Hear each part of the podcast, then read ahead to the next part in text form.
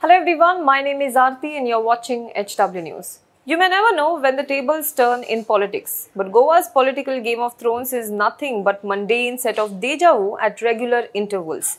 And ironically, every time the losing party in this is the Congress, at least since 2014. Unsurprisingly, the orchestrators of this are the same leaders. This morning, Congress's own MLAs in Goa turned the tables on their party and decided to merge the Congress Legislative Party in BJP. With this, Congress's numbers in Goa Assembly is reduced to just 3, whereas the opposition numbers in the state have gone down to 7. These are the same leaders who did this. More than 6 months ago, they had taken a loyalty pledge to remain faithful to the party and the people of their constituencies even after the assembly elections. The Congress candidates in January hopped from Mahalaxmi Temple to Bambolim Cross to Hamza Shah Dargah and pledged loyalty to their party. But this pledge has now gone up in the air as it seems that even the gods have fallen short in helping these politicians keep their loyalties intact. How did the Congress party split in Goa when it is carrying out Bharat Jodo Yatra on the other end?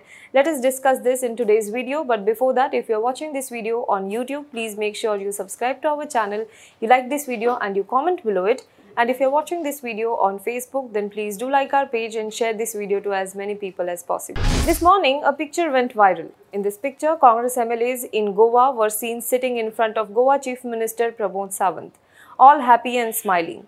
These MLAs met Sawant just minutes after they held a meeting of the Congress Legislature Party called by leader of the party, Michael Lobo.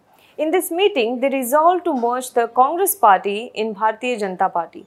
The MLAs later submitted the letter of merger to secretary. When asked about this decision, Calangute MLA and leader of the party, Michael Lobo said that we have started a campaign of Congress Chodo and BJP Jodo. Let us look at how the numbers stack now. How are they stacked in Goa Assembly? After Goa elections in February this year, BJP had maximum number of seats that is 20, Congress had 11, Aam Aadmi Party and MGP had 2, Goa Forward Party and RGP had 1 and Independent 3. With 8 MLAs of Congress party joining BJP, the number of BJP in the House is 28, the single largest in the 40-member assembly. But this is not something that happened with the Congress party for the first time. This happened in 2019 as well.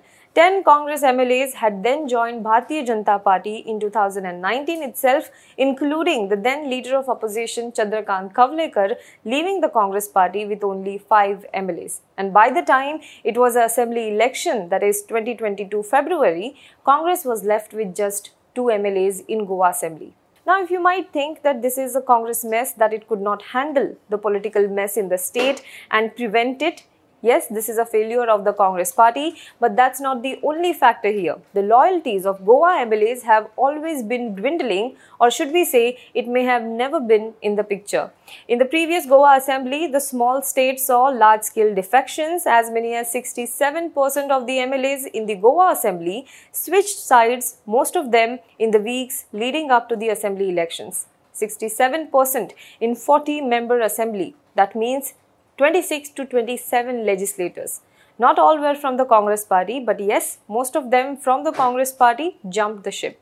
Michael Lobo, leader of the party, who has led this coup on the Congress party, had joined this party in the run up to Goa Assembly elections. He was then in the Bharatiya Janata Party, which he left to join the Congress party. He hails from Calangute region, which is popular tourist hub and has spread his investment into hotels and bars in this region.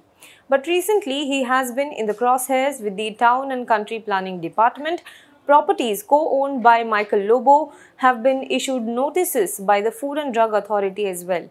Recently, we saw a bulldozer action at Curly's, a popular restaurant in North Goa, after the death of BJP leader Sonali Phogat there. This might have been the last nail in the coffin for Lobo, who decided to jump the ship. Ex-Chief Minister Digambar Kamat is also among those rebel MLAs. He was elected seven times from Madgaon, his stronghold, and has been Chief Minister of the state. He is one of the biggest political face in Goa and he has jumped the ship as well.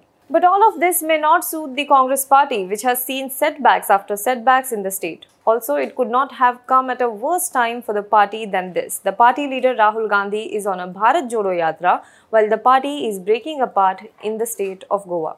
While many believe this yatra has energized the cadre of the Congress party, the differences and the issues in the party need to be addressed too if the party is hoping to put up a good fight to BJP in 2024. Do let us know what you think about this in the comment box below. For more news and updates, you can log on to www.hwnews.in. Also, if you like the videos that we do, if you like the information that we provide you, then please do consider supporting us. Go to our website www.hwnews.in slash support us.